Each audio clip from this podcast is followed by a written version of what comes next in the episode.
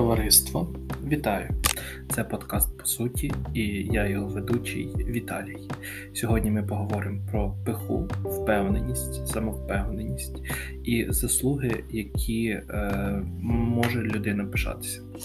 Я думаю, кожен з вас стикався з такими особами, які викликають у вас огиду через е, свою пихатість, через е, свою самовпевненість.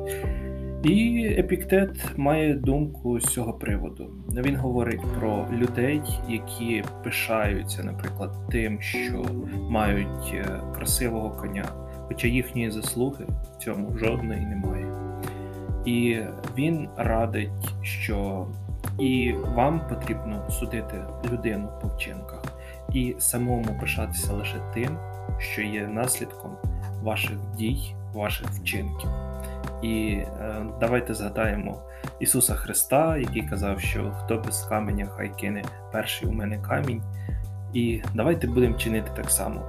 Будемо чинити по совісті, по справедливості, по власних вчинках, а не по тому, що у вас красивий кінь, дорога машина чи ще якісь речі, які не є повними наслідками ваших вчинків.